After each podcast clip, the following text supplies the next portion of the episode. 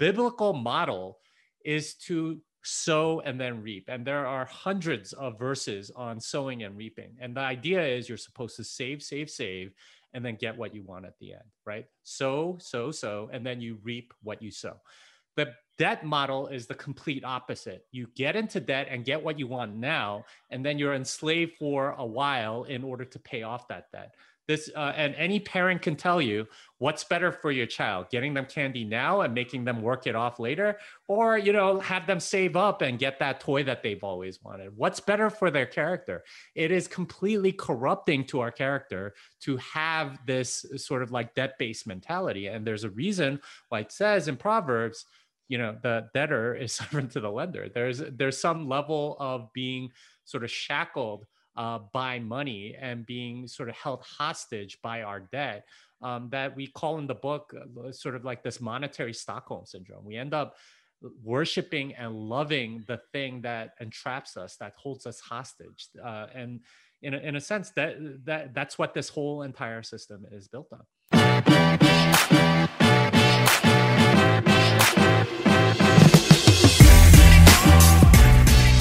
Welcome everyone to the Kingdom REI podcast. This is your host Ellis Hammond, founder of the Kingdom REI Mastermind, and today we have an exciting, a fun, incredibly, incredibly relevant episode. I uh, something you know, this is a real estate show, uh, and and really an investment show, but today we're switching it up and we're talking about Bitcoin because we have uh, the author of a new book called Thank God for Bitcoin The Creation, Corruption, and Redemption of Money. Mr. Jimmy Song. What's up, brother? Uh, well, obviously a lot. Thank you for that lovely introduction, and I'm so excited to be here. This would the these sort of podcasts are what I've been praying for. So very excited to talk to you. Well, what's cool, man, is like so. Here's what's interesting. Um, you know, so you're talking to a couple things here, and this is why mm-hmm. I find this kind of comical, and I'm laughing a little bit. I find this interview a little humorous for two reasons, Jimmy. The first reason is this: you're speaking to a real estate crowd, and mm. three years ago, um, the the word crypto or Bitcoin was laughable, literally laughable in the real estate community. Everyone said, mm. "Definitely not. Stay away from it. That's a hoax." You know, you, you cannot be considered a serious investor, a serious financial person if you're investing in Bitcoin. That's a complete hoax, right? So in some ways, man, you would have not been invited to a stage like this three years ago because the real estate world was so far behind that Bitcoin was never going to be considered. Agreed or not agreed on that? Uh, yeah, I, I would say so. Although, you know, one of my co-authors is uh, a real estate agent, and he actually does quite a bit. Yeah of uh, selling and buying. Well, in, uh, it's not because you, they were. It's not because you were wrong. It's because you know people were misinformed, right? So that, uh-huh. that's one. The other thing is is that um, there are probably some circles where think you probably can't even be a Christian and believe in Bitcoin, right? and that there is also this idea of Bitcoin of being, you know, deceitful or corrupt like listen to dave ramsey you know or any of these kind of more like mm-hmm. bitcoin it almost could be translated as the devil in some some circles is like what people want us to think about bitcoin and so we have this mm-hmm. topic um crypto and bitcoin that we're talking about down the kingdom rei show man that i think is absolutely gonna blow and transform people's minds because we're not just talking about why bitcoin but we are really getting the heart of um, the world of money and finance and decentralized versus fiat money and how money actually works. And actually, even if Bitcoin is not the answer, the the idea of decentralized banking literally literally could change the world. I mean, I think it will change the way that we think about money and finance, and that's what you're going to be talking about today. And I'm really excited to have you here, man. Yeah, and I, I look forward to uh, talking about all of the different ways in which uh, people have dismissed Bitcoin because I think as Christians, we really need to look at this because the current system is just so incredibly corrupt. And uh, we don't recognize it because it's more or less the water that we're swimming in. Yeah. Jimmy, if you don't mind, let me pray for us as I typically sure. do, man, and we'll get in. So, God, we thank you so much for this this episode. Uh, thanks that you have you know brought our our paths together, and I just know that this is going to be a conversation that's going to challenge many. Um, but I pray that we would be able to listen with open hearts and open ears, uh, to really hear and sense what you're doing in our world and how we as Christians might be at the forefront of shaping culture and not. Uh, not in the shadows and especially not behind, but we could actually, in light of this conversation, be on the forefront of innovating technology and money and finance uh, to really advance your kingdom throughout the world. Um, and so we pray this in Christ's name. Amen.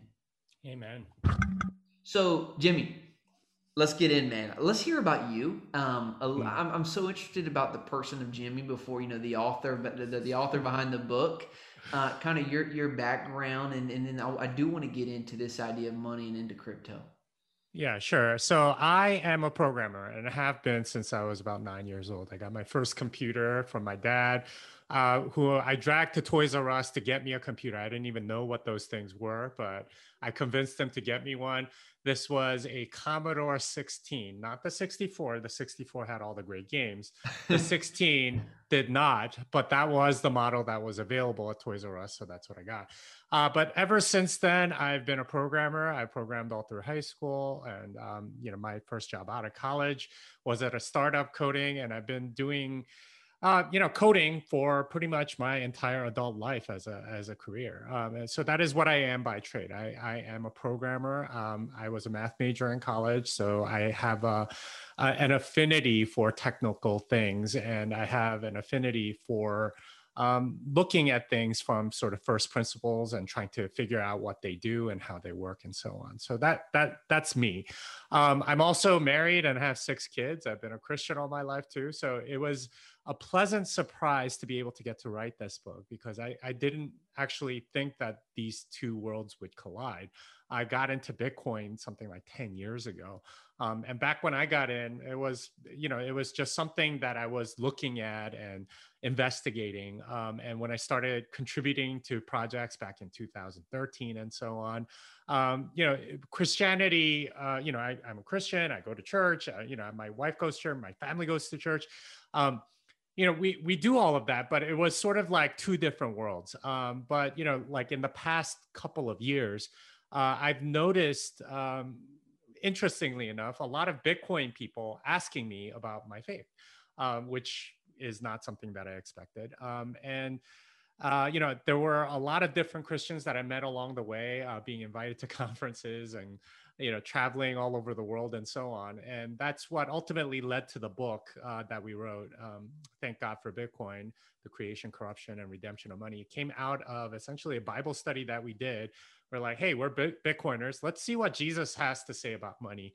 Um, and ultimately we um, we read a couple of additional books and after after that we decided you know what? Like these other books aren't really making a very good case uh, for why we should be off the fiat money standard. Let's write one that's based on Bitcoin, and uh, and that's uh, that's what we ended up writing. It uh, you know we we did it all during COVID. You know we met every week over Zoom just like this, and uh, you know it, it's uh, it's been a blessing, and uh, we've gotten such a tremendous reception that we never really thought we could get uh, with this book, both in the Bitcoin world and in the Christian world. So, are you writing it? I'm curious. The, the title "Thank God for Bitcoin." You know, you could it could go religious or non-religious in terms of you know your audience. Who is your target audience? Is it written for a, a faith-based community, or is it written more for a secular audience?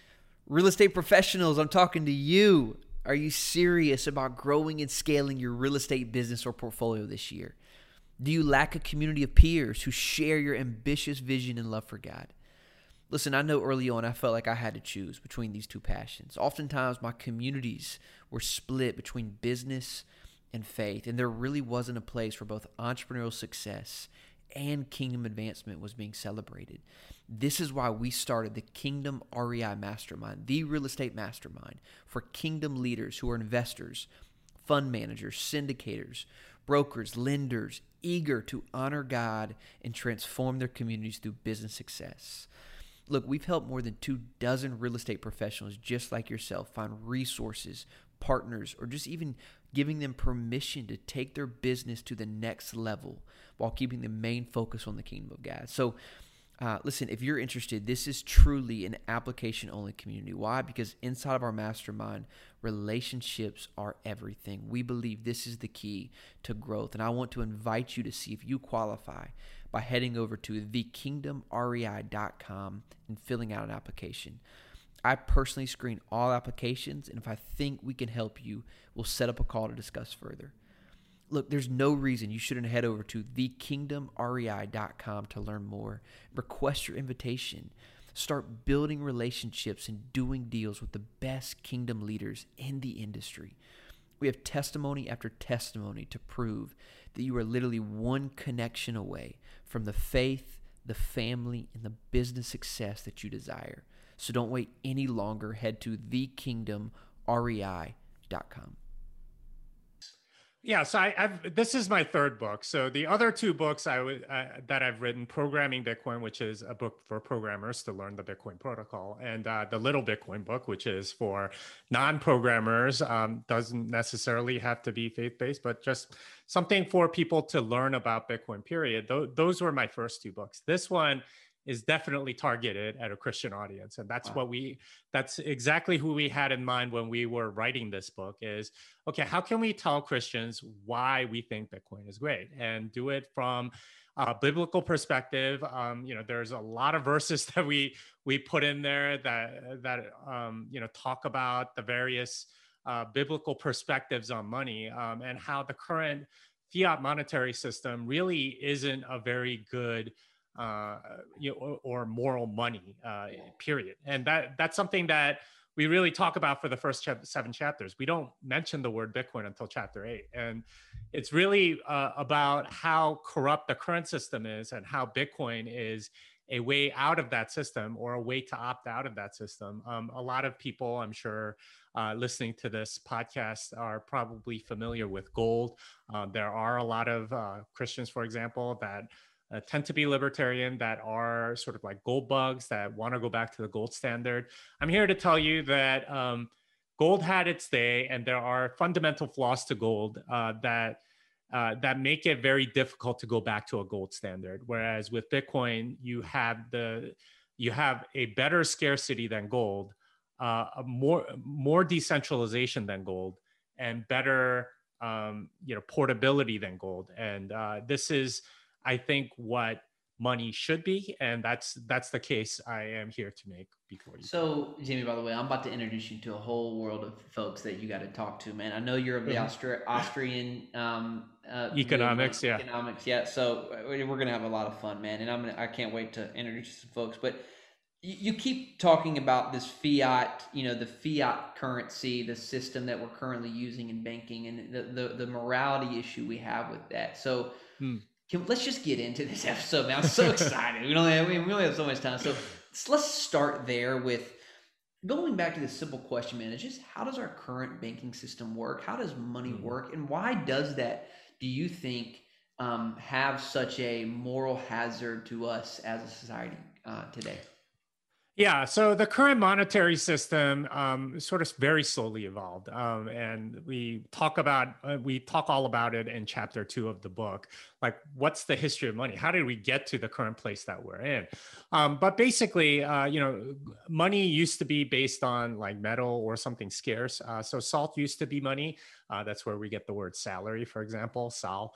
Um, you know, glass beads used to be money. Wampums used to be money. That's also where we get uh, words like shelling out or clams for money. It, it, it, literally used to be seashells that used to be used as money. Um, and uh, because there was a dearth of, uh, of, metals in the United States, a lot of European settlers actually ended up using wampums uh, uh, to trade as money. but as soon as somebody figures out how to make lots of it, uh, those things stop being money. This is why we don't use salt as money anymore, or glass beads, or wampums, or rhinestones, or a lot of other things.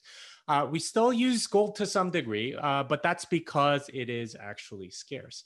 Um, and uh, gold has this very interesting property that it's very, very difficult to find. And the complete stock of gold um, in any given year is 50 times the amount that's produced. Um, so every year, there's only about 2% more gold added, uh, no matter how hard the uh, gold miners seem to try. And that, that's been the case for something like 5,000 years. So it has that very interesting scarcity property. And that's what makes kind of good money.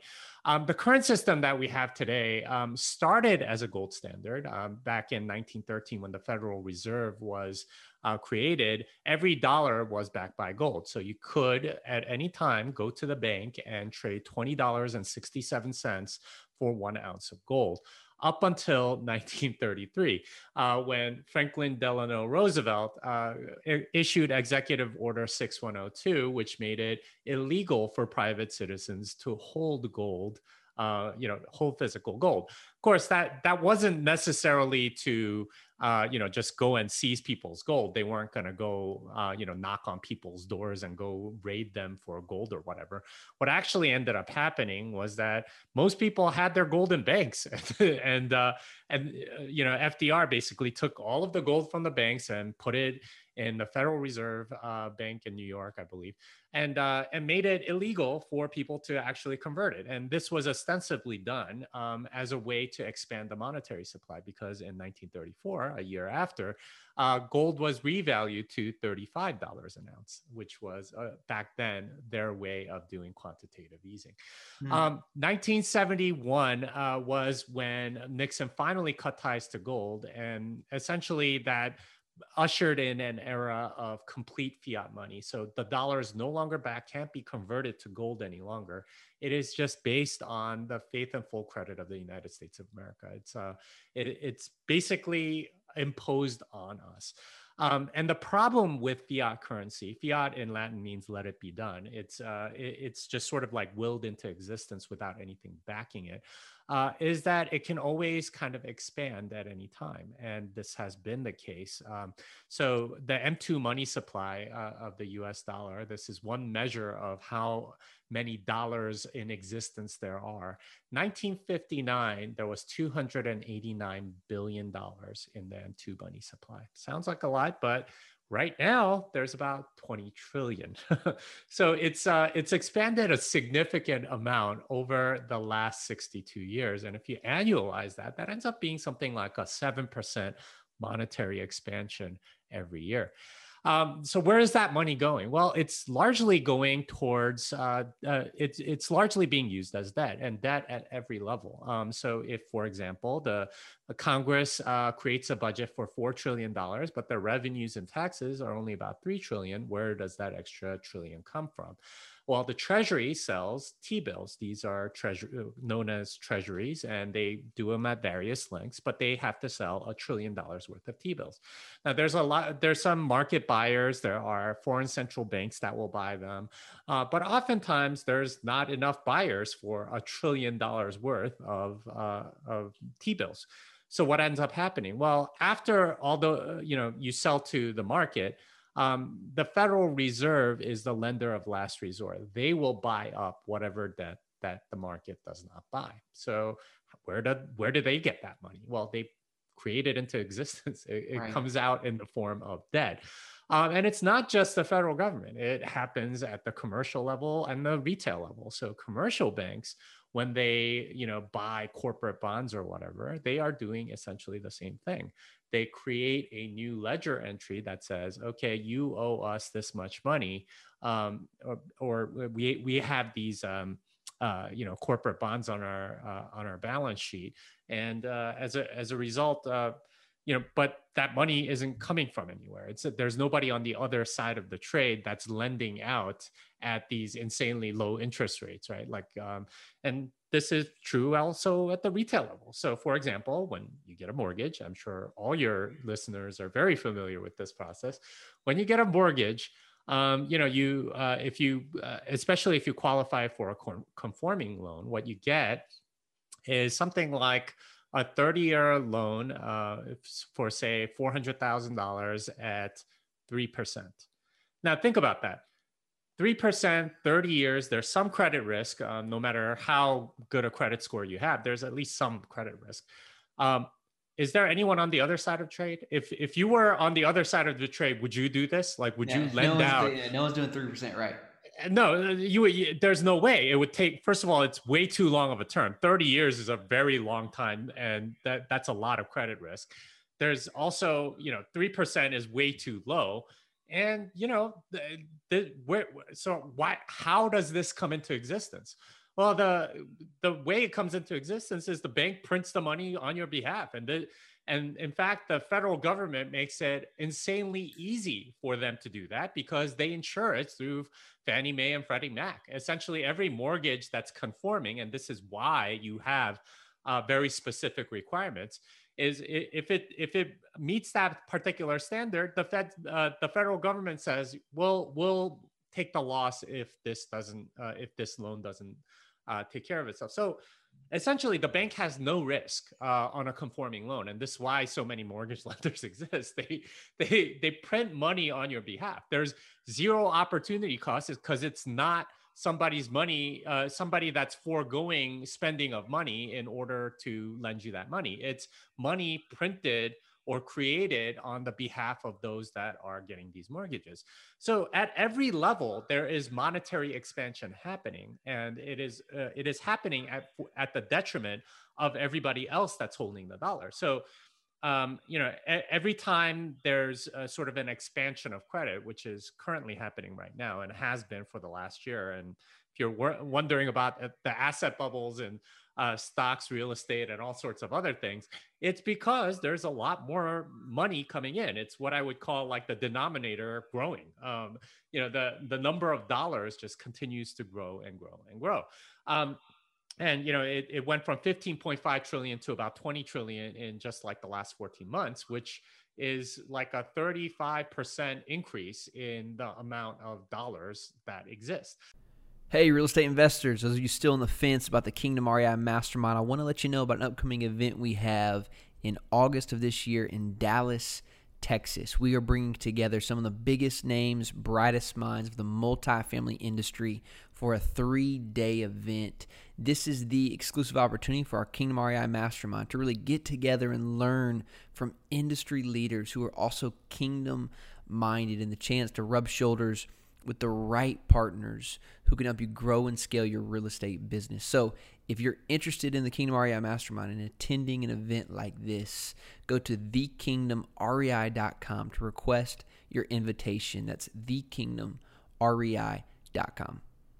Which is kind of crazy if you think about it, and no wonder things are getting more expensive. No wonder, you know, uh, you know the, the amount, uh, you know, uh, days listed before it gets sold are like eight uh, like in like single digits in a lot of right. places and so on um, th- this is happening because there's uh, there's a lot more money around um, so what happens when that money expands well when that money expands what what you're doing is you're diluting the money that everyone else has so, um, you know, this isn't just, you know, people with, uh, you know, fat bank accounts, right? With a million dollars in their bank account. Well, they're, they're getting, getting diluted.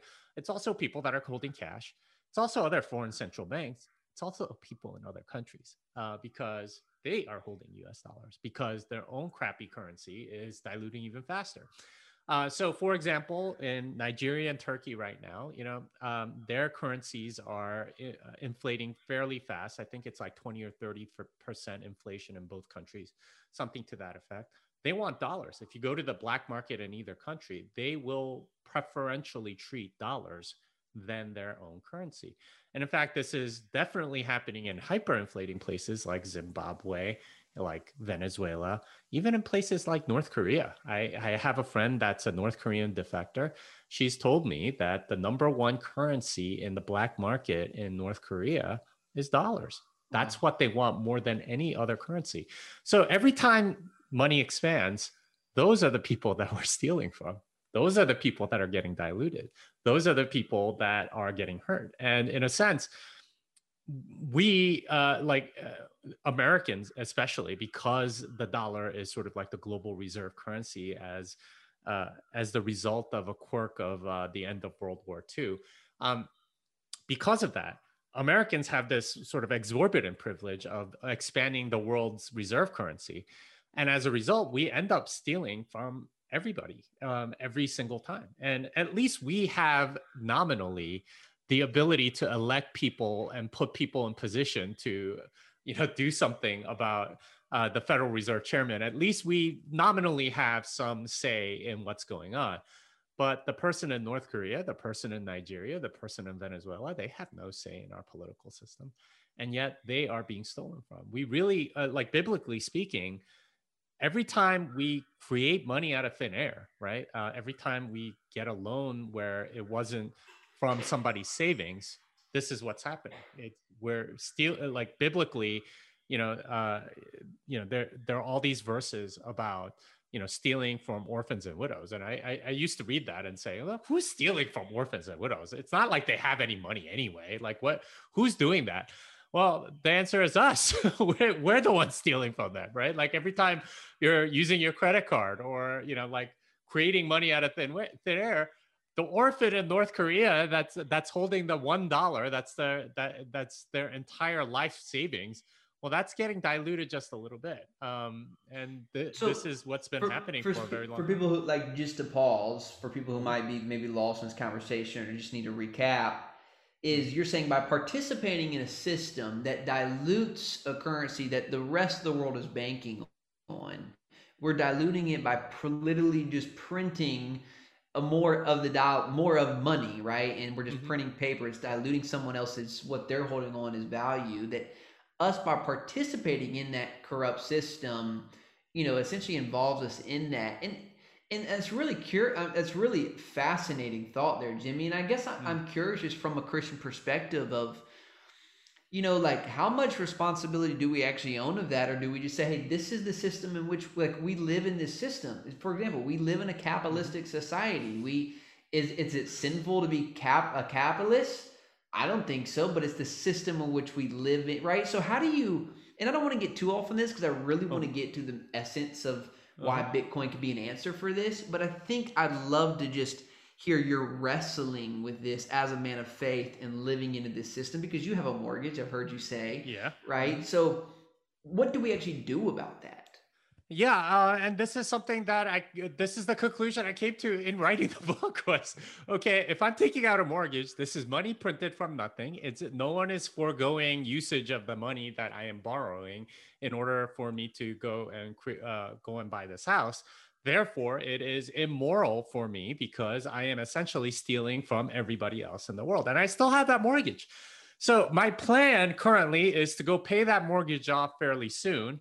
And that way, it won't weigh on my conscience. But ultimately, it, it's not necessarily capitalism. I think capitalism is fine. It's this fiat.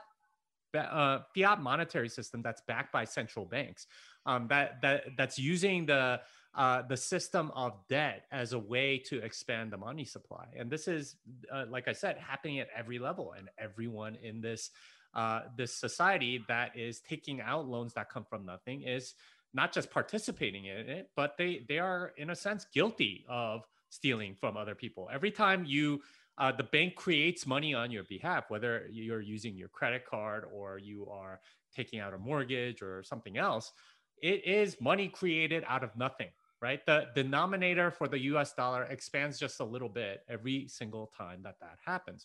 Now, when you pay it back, it shrinks back again, but usually the uh, the total uh, amount of debt continues to expand and has been for right. a very long time. So um, the way I wrestle with it is okay, is that uh, theft of a very small amount wrong? And I've come to the conclusion absolutely. It doesn't matter if you're stealing a tiny amount or a large amount. God still says it is stealing. stealing is wrong. Uh, the the verse that I've been I, that that's been sort of like on my mind a lot as I wrote this book and uh, as I've wrestled with it with my co-authors is Ephesians 4:28. He who steals must steal no longer, but rather he must labor, performing with his own hands what is good, so that he will have something to share with one who has need. Um, and obviously, the first part of that verse is don't steal, right? Stop stealing. If your job entails stealing, you need to go stop doing that because he was talking to thieves. He was pe- uh, talking to people that were essentially doing things that weren't productive. Instead, work with your hands. And, you know, bib, uh, in, in biblical language, that's generally like, don't be a busybody, right? Like, don't, don't be a, uh, what I would call a rent seeker, somebody that is taxing some transaction and making money off of that, but actually work with your hands and do something that is productive to society that uh, that other people find valuable um, that uh, you know to to share with one who has need. And these are lots of people in the market that that have needs. And you have you are uniquely positioned as a child of god with unique talents and skills to provide something to the market that they might want or need as a good or service. That to me is the essence of what we should be doing as Christians in a capitalist society is provide with uh, you know provide a good uh, you know work with our hands and provide something that people in the market need um, instead of stealing because there are many ways to make money uh, stealing and there are lots of people that are doing that right now but that is forbidden according to scripture. So I mean, it's kind of a hard thing for me to say because I know I'm I'm in the middle of that, right? Like I I have credit cards, I have a mortgage. Right. Because couldn't you argue that even just using the dollar is in, is being involved like how where do you differentiate between taking a mortgage and just paying for your groceries even if that's in cash, right? Like yeah. and I know the answer well, is well, I, I would, that's I would why say we that, need decentralized like, yeah, sorry. Um, uh, finisher.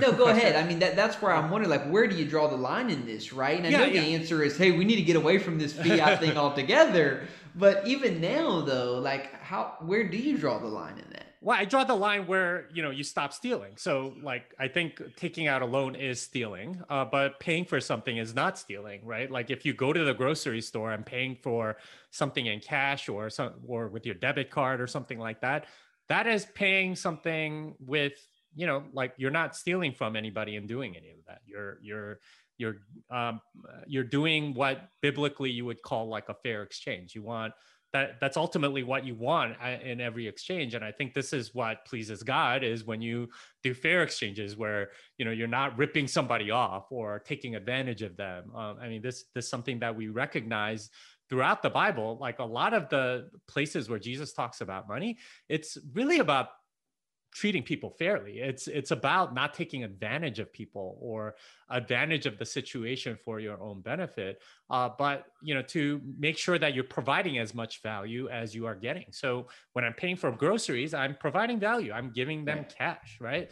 Um, and I I am also getting uh, getting you know whatever groceries I am buying and that that that's a fair exchange. And that i think pleases god. But you know steal uh, like creating money out of nothing um right. and you know getting also the other thing that I, I forgot to mention is that is completely antithetical to scripture. The biblical model is to sow and then reap. And there are hundreds of verses on sowing and reaping. And the idea is you're supposed to save save save and then get what you want at the end, right? Sow, sow, sow, and then you reap what you sow.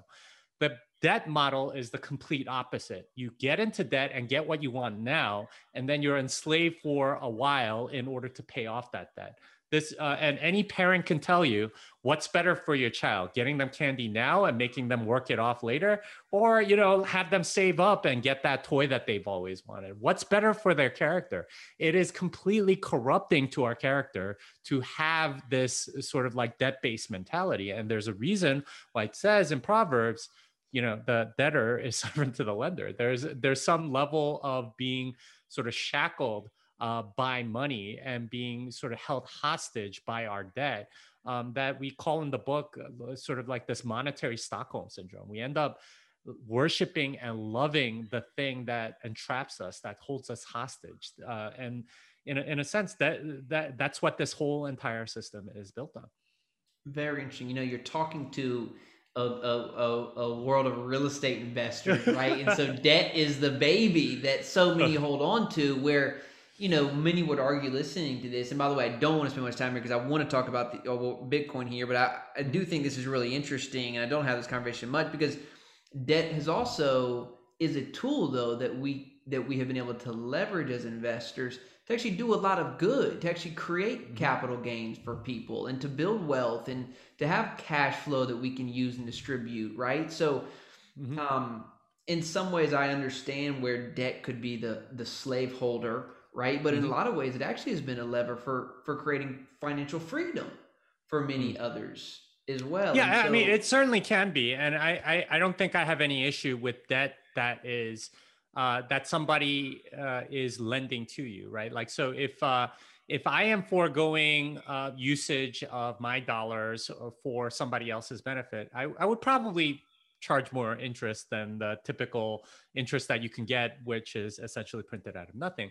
Um, but I, I, don't have any issue with that, right? Like if uh, if it's uh, if somebody is foregoing usage of that and are, are, is willing to take a risk on me and I, I can get that loan or the other way around if i'm lending to somebody else and i am willing to forego usage of that money for somebody else i think that kind of debt can be okay and there's certainly a lot a lot biblically that um, that does allow for that there's there's a lot of contingencies and things like that um, that that I think is okay. It's the money being printed, uh, you know, into existence, right?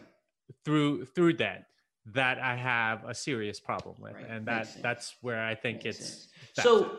So you know the the the if you know if we stop the conversation here, Jimmy, it would be like you know watching the latest fish. Um, I don't know if you saw the Netflix show Seaspiracy, which is a fascinating documentary, but it comes to the conclusion: well, in order to change this you know, global warming, we just all need to stop eating fish. like you stop eating fish, I stop eating fish. And like the reality is the small ripple effect of me not eating fish, it would it would need to take a massive global agreement for everyone to stop mm. eating fish for that to really have a dent in a massive fish market. It's kind of the argument you're I feel like you could translate mm-hmm. to I'm going to stop using my credit card and that's going to be the impact right on mm-hmm. this on this current monetary policy what could have a bigger ripple effect is what you're arguing for is thank god for bitcoin like mm-hmm. this could actually be the disruptor that mm-hmm. could change um, could change the way you know the, our, our current monetary system works so explain to us and i think most people need a, a quick overview of what does decentralized mean and why bitcoin is the answer to that yeah, so let, let's start with decentralized money versus centralized money because yeah. this is uh, sort of like a point of confusion. By the so, way, was that a good analogy of what I'm talking about here? Yeah, yeah, yeah. I, and I, I want to hit that exactly because yeah. uh, you you hit the nail on the head there. Uh, so let, let's start with um, with decentralized versus centralized money. Traditionally, um, something like gold is decentralized money, as was salt and you know glass beads and uh, and wampums and so on, because you know you can essentially gather them from nature, right? And it takes work to go do it. Um, there's no central controller that creates the currency. I could go right now into my backyard and try to dig for gold, and if I were to be fortunate as to find some gold i can go and sell it on the market. No one can really stop me right? Like it's decentralized. No there, i don't need any permission from anybody to go to go do that. Now contrast that with the us dollar. If i went and um, you know drew a realistic hundred dollar bill and tried to spend it out on the market I would get arrested by the Secret Service because only the Treasury is allowed to issue $100 bills and only the Fed is allowed to create more dollars, uh, you know, uh, using the mechanisms that they have. So the centralization essentially means that there you need permission from somebody to create more of it um, whereas decentralized means that you don't need any permission from anyone um, and the thing that trips people up about bitcoin is that it's a decentralized digital cur- currency or, or, what we call we would call digital gold um, it has many of the properties of gold in that anyone can go mine it. Anyone can go check the ledger. It's completely fully auditable um, which is very unlike the fed. You can't audit the fed right? They they've tried many times and uh, usually there's some resistance and no one no one really knows like how much money that they've created or anything. So um, but with Bitcoin, you uh, you have a, a, log of every single transaction that's ever happened on the Bitcoin network. This is what we call the blockchain. It's literally a ledger of every single transaction that has ever occurred in Bitcoin that anyone can see. That anyone can see. That you can go download right now and run your own software and audit the entire thing and say, okay, like were there any rules violated during uh, during the last 12 years of bitcoin's existence? And this is not a small file. It's like 300 gigabytes of, uh, of data. But you um, but you know if you're running a node as uh, as we call it in our space um, you check the entire blockchain and make sure that it conforms to the rules that were there from the beginning, which is that there can never be more than 21 million, that there's a certain emission rate, um, that you know transactions aren't creating money except for very special transactions that create uh, that bring money into uh, bring bitcoins into existence. Again, that is limited to 21 million ever. Um, but you can audit the entire thing, um, and that gives it. Uh, uh like an autonomy that we've never really had before uh, with currency. We we I can go audit the entire transaction log of every Bitcoin transaction that's ever existed. I, and if I wanted to, I could try to mine. And uh, much like digging in my backyard, I can use my cell phone or computer to try to mine, but I am not likely to find it. And in fact, the people that are very good at uh, uh, at what's called Bitcoin mining. Uh, they are very specialized and they, uh, you know, uh, know how to do that, much like gold miners know how to mine gold very well and so on. So, um, because of that, it's decentralized. And that's what Bitcoin is it's decentralized, digital, and scarce. So it's uh, it's basically digital gold except with better properties, and you can send to anyone in the in the world in about 10 minutes uh, which it makes it a lot more portable um, so it doesn't have the physic uh, the weakness of gold which is its physicality. The fact that it has a, a, a location and you know a place means that you have to transport it a lot and that can be quite expensive. So um, you know that that's essentially what bitcoin is. Very interesting. So I hope people understand that that like that's why it's the the idea of it being decentralized is because anyone can essentially go out and and and mine it and it's mm-hmm. there's a ledger for it you can go track it. Here's a question about decentralization jimmy that, I've, that this is very recent you know elon musk has tweeted about this. Um, in terms of the argument that bitcoin is decentralized but it's mined by you know let's call it 80% is mined by 20% of the miners does that how does that how do you still argue that it's a this uh, still can be a decentralized currency if it's controlled by you know a very small few miners well we we don't actually know that many uh, big mining companies and as far as i know there's at least like 20 different mining companies or maybe um, or maybe wallets. May, may, may, you uh, know i'm saying? Like you see what i'm saying? Does that does that there's, a, there's hundreds of wallets and there's uh, there's dozens of miners there's lots of different companies that do things. Um, but essentially, any one of them can go down. Any five of them could go down, and the Bitcoin network would still be running. Mm-hmm. Um, and that that's kind of what we mean by decentralized. If the Fed stopped working tomorrow, um, we would have absolute chaos in the monetary system. If you if you couldn't settle dollar uh, you know differences within uh, you know among banks or something like that the entire financial system would you know like right. chaotic um, there there's no single point of failure or anything like that. So that that's what we mean when we say decentralized. Let, let me ask you this. Why do you see and i would probably i, I agree with you eric. I, I think mm-hmm. i know your answer but i want to hear your thought is why do you see it as inevitable that bitcoin will become the currency of the future that decentralized banking is the solution or the answer for a lot of the problems that we're talking about. Why, why do mm-hmm. you see it as an inevitable and how long is inevitable? Yeah. Well, so I want to go back to something that you said before, the analogy that you made with, uh, you know, if I if, if I stop eating fish, then you know no, nothing's going to really change.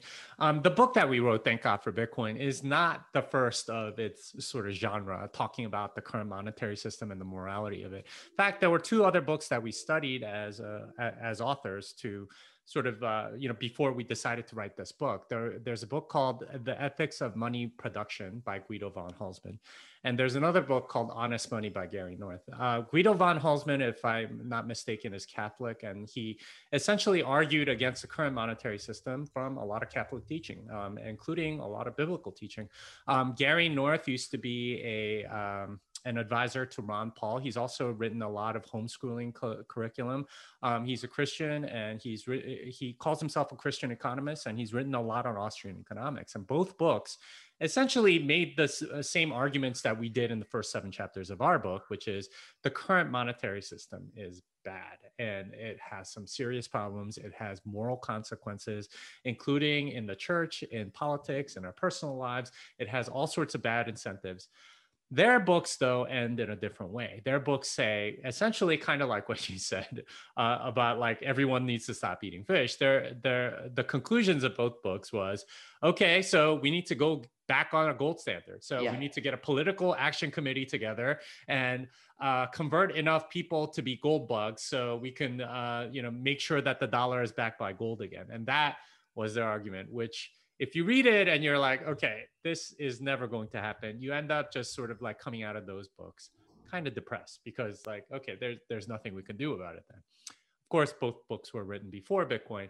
What we tried to do with our book, with the last two chapters, was to make that argument that okay, you can opt out individually and you don't need the current monetary system and that that that's the whole point of bitcoin is that instead of participating in this uh, in the system of theft and corruption and high time preference, debt based, um, you know, like very bad for civilization kind of, um, you know, incentives that that uh, come from fiat money. Um, we argue that you know you can opt out and just go to Bitcoin, and each individual can do it. Uh, and you know we'll, we'll, at some point have more uh, momentum and i mean momentum's been building for the last 10 years really. Um, but uh, ultimately that means that we can all get into uh, bitcoin on our own schedule. We don't have to get this like coalition together or have a political action committee for and like make it a presidential election issue and uh, you know pass a congressional amendment or something like that uh, like uh, or constitutional amendment or anything. We we can just do it individually. Um, each person can opt out and say, you know what, I'm I'm not going to be in this system anymore. I am going to save in Bitcoin, and I am going to you know uh, go with the biblical model of sowing and reaping, and you know. Uh, and Bitcoin ends up being very good for that, right? Like uh, being being a savings technology, uh, rather than you know saving in dollars or participating in the system of continuous uh, insertion of debt um, and monetary debasement. Um, instead, you can just go into Bitcoin and you know like not worry about it. Uh, and this is what a lot of people have chosen to do. Um, right. And there, there's a lot of people in the Bitcoin world that you, are more or less all in. But you know, Jimmy, like I think about you know when Israel had to travel around in the desert for 40 uh-huh. years for everyone to die first before the next generation could go into the promised land. Like, um, like don't you feel like though there's such a a, a lag of like we you almost need the current generation in the old mindset to literally die before something like this of mass effect? Like you know i mean i just think about like my parents or especially my grandparents will never like really probably take the time and say i'm all like it's just not right? Where i think mm-hmm. my generation is beginning to but even that might be too soon. Like it, all you hmm. almost need the 40 years in the desert. And will it take that long right? To really from a mass scale people to really begin to opt in like this yeah, I mean, to some degree, yes. Uh, there, and you know, you like, I, I doubt Warren Buffett's ever going to change his mind on Bitcoin, right? Like he's called it rat poison, rat poison squared, and all sorts of other things. He's, uh, but then again, like, when's the last time he did anything interesting? Like his his big bets were in the '70s, and you know, he he uh, he made a lot of money then, but he's not necessarily the you know. Uh, a prescient investor anymore. He's he's he's more been um, taking advantage of a lot of government subsidies and so on. But that said, like um, uh, the nice thing about Bitcoin is that the economic incentives are to get into Bitcoin. Um, uh, as more people adopt it, the price of Bitcoin, because of its absolute scarcity of 21 million, tends to go up. Um, you know, fixed supply, increasing demand. The only release valve for that is an increase in price, and that's what's happened over the last 10 years. Um, and at some point, um, you know, as you know, the dollar continues, uh, you know, expanding sort of at an unsustainable level, um, you will have some sort of event um, where you know people start losing confidence. Um, I've been studying the Weimar Republic uh, recently, uh, especially sort of like what happened with the monetary system there, where it sort of hyperinflated over um, you know a period of like eight years um, you know, over like the first four years, it, you know, prices only doubled. Uh, by the end, it was doubling like every week, right? Like it, it, it, it it's right. very gradual and then very sudden. Yeah. Um, I suspect that will happen with the dollar, and mm-hmm. it had uh, like the average lifespan of any fiat currency is something like 23 years. So, you know, uh, the US dollar as a fiat currency started in 1971. It's about 50 years old. So it's a little bit so long on the tooth already. yeah. Um, yeah. So it's you know at some point you know it's going to collapse. Um, it's not going to last forever. So maybe the spur, the the the the acceleration of the distrust of the dollar will actually increase the trust of something like crypto more so than than just trust being built in crypto. That makes a ton of sense. Let me, and I know our time is running short here, Jimmy. And golly, mm-hmm. man, I, I, just can't wait to learn more mm-hmm. from you. And um, I, I want to do it. We do a live webinar series. We might have to have you back on too. And um, well, let me ask you this though. One of the last questions here, and I wrote this down. You know, why Bitcoin versus crypto, and and, and mm-hmm. what is your case for? You know, there's a ton of different mm-hmm. cryptos mm-hmm. that are trying to become you know the currency of the future and, and why so bullish on bitcoin when there are very viable other coins and recently and you know as of last week when recording this episode you know, a famous tweet by Elon talking about just how um, bad it is for the environment to to to mine Bitcoin. Like, what if Bitcoin just goes like becomes one of those that goes away? Like, talk to us how you think about that. Yeah. So the big difference between Bitcoin and altcoins is that Bitcoin is decentralized, like I, I, I explained before. Um, and altcoins are centralized. They usually have a creator. Um, so Ethereum, for example, was created by Vitalik Buterin back in 2014. XRP was uh, Ripple or XRP was created by the Ripple Corporation. Um, you know, uh, I, there are so many others, but they they're all they all have a creator, a central foundation, a developer team that decides what the monetary policy on that coin is going to be, uh, whether or not they're going to bail out certain people, and what they're. I mean, some of them don't even have developers, but you know, like basically they they have somebody in control, and in that sense, it's not that different than fiat money. It's somebody that decides everything. So Ethereum's monetary policy has changed at least two dozen times since its inception, right? Mm. So that that tells you, uh, okay they're not very different than the Fed, right? Like in, eh, eh, like lowering interest rates or increasing interest rates based on what market demand might be. Um, they're they're talking about moving to proof of stake, uh, largely probably due to uh, the energy FUD that's going around and so on. Um, but that that's the big difference is that Bitcoin is actually decentralized all of these other things are centralized. And you know don't pay attention to the people that are saying oh it's a spectrum or whatever. You either have possession of your coins and no one can take it away from you. In other words you're self-sovereign over your coins or you are not. If you are not then it is centralized. Somebody else can take it away. And this is the problem with the US dollar. If you have money in the current banking system and the government labels you a domestic terrorist, they will seize your bank account and you will not have access to it. Um, that's not a very good thing. Uh, and they can do that with uh, all of these other coins. Um, and they've done that before. Um, Ethereum had something called the DAO hack, uh, which really wasn't a hack. It was a smart contract flaw that some smart contract lawyer figured out a loophole to um, they decided that uh, to you know basically bail out everybody that put money into that contract. So uh, you know, Bitcoin is decentralized, and it almost had an immaculate birth, and it took the leaving of the creator um, Satoshi Nakamoto in 2010 to achieve that. Um, we really don't know how to make a coin decentralized. Like it's it's extremely difficult. We know that Bitcoin has it. Every other coin does not. So it's not something that you can just sort of conjure up out of thin air. Um, so I would say that that's a major reason. The other reason for Bitcoin is that it has credible long-term scarcity, and that is the most important thing for money. Um, there's the reason why we don't use salt anymore is because somebody figured out how to mine lots of salt uh, in large quantities. Um, the, the Bitcoin has a credible long-term scarcity. It's had 12 years and the monetary policy has not changed. It's still 21 million. Um, whereas with a lot of other stuff, it changes constantly. Now, the other question you asked was about the energy concerns. And this is based on really bad journalism and really bad understanding of how power generation and power engineering works. Um, the way power works is that it is created and delivered uh, with the expectation of availability. Um, and that that's something that's a little bit of a mouthful but basically think about it.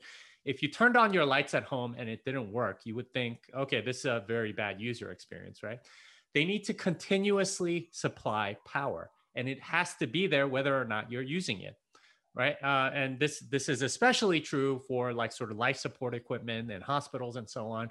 You need to make sure that it's available. And when it's not available like we had here in texas a few months ago it's kind of a disaster. Um, so power and energy is essentially created for uh, for sort of peak demand. Uh, so whenever people want uh, what, whatever the highest amount of energy that people are going to want, they make sure that they can supply peak demand at all times because you don't know when peak demand might be. You might have a heat wave next week. You might have a cold spell next week. You know, people might be using their air conditioners or their heaters. We don't know. Whatever it is, the power company makes makes needs to make sure that they uh, they produce enough so that you have you can fulfill peak demand. So what does that mean? That means that a large part of energy is wasted. So I think Michael Saylor is the one that uh, pointed this out. Something like 160,000 terawatt hours of energy is produced per year in the world. About 50,000 terawatt hours, or something like 30% of that, is wasted. it, it, it, and it's because of all of the uh, all of the energy that needs to be available just in case people want to use it. But if they don't use it, then it gets wasted. Now, what Bitcoin is doing is it is taking a lot of that energy that would be wasted and is using it for something useful, which is securing the Bitcoin blockchain. That is how you're you should be seeing it. Instead, what journalists do is say, well, they're using as much energy as the city of Copenhagen or something like that which is a ridiculous uh, analogy because a hydroelectric dam in China that is, uh, you know, uh, providing energy for miners there cannot be used in Copenhagen. Uh, energy is not portable like that. In fact, the only sources of energy that are portable are oil and gas and coal. And those, uh, you know, people tend to uh, not like because they are not environmentally friendly. Um, you can't you can't just make analogies like that. It, it, it doesn't make any sense. Right. Um, by the way the amount of energy that bitcoin the entire bitcoin network uses in a year is 150 terawatt hours per year. It's le- it's like like one or two basis points uh, uh, of energy of the entire world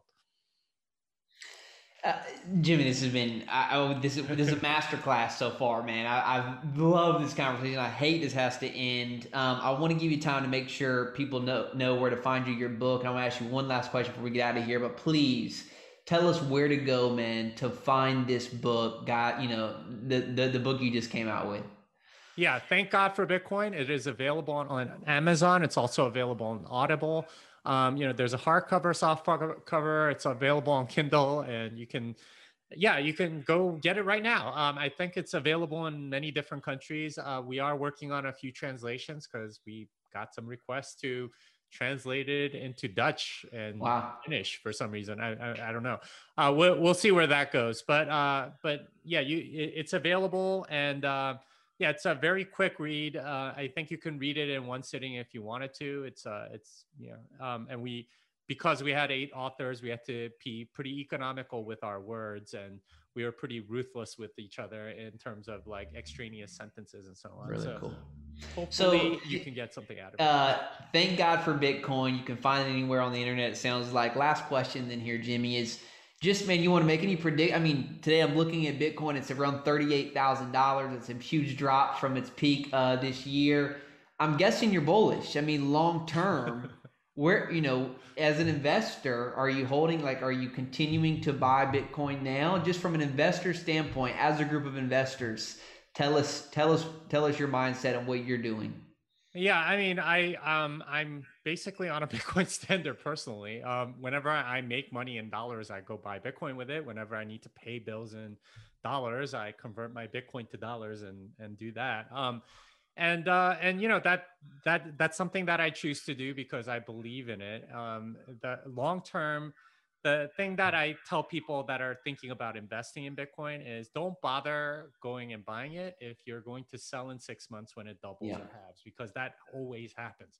Um, if you're going to hold for five years, you'll be fine. Um, no one has held for five years and has lost money. If you if you bought in 2017, that was like the absolute peak of the last bull market.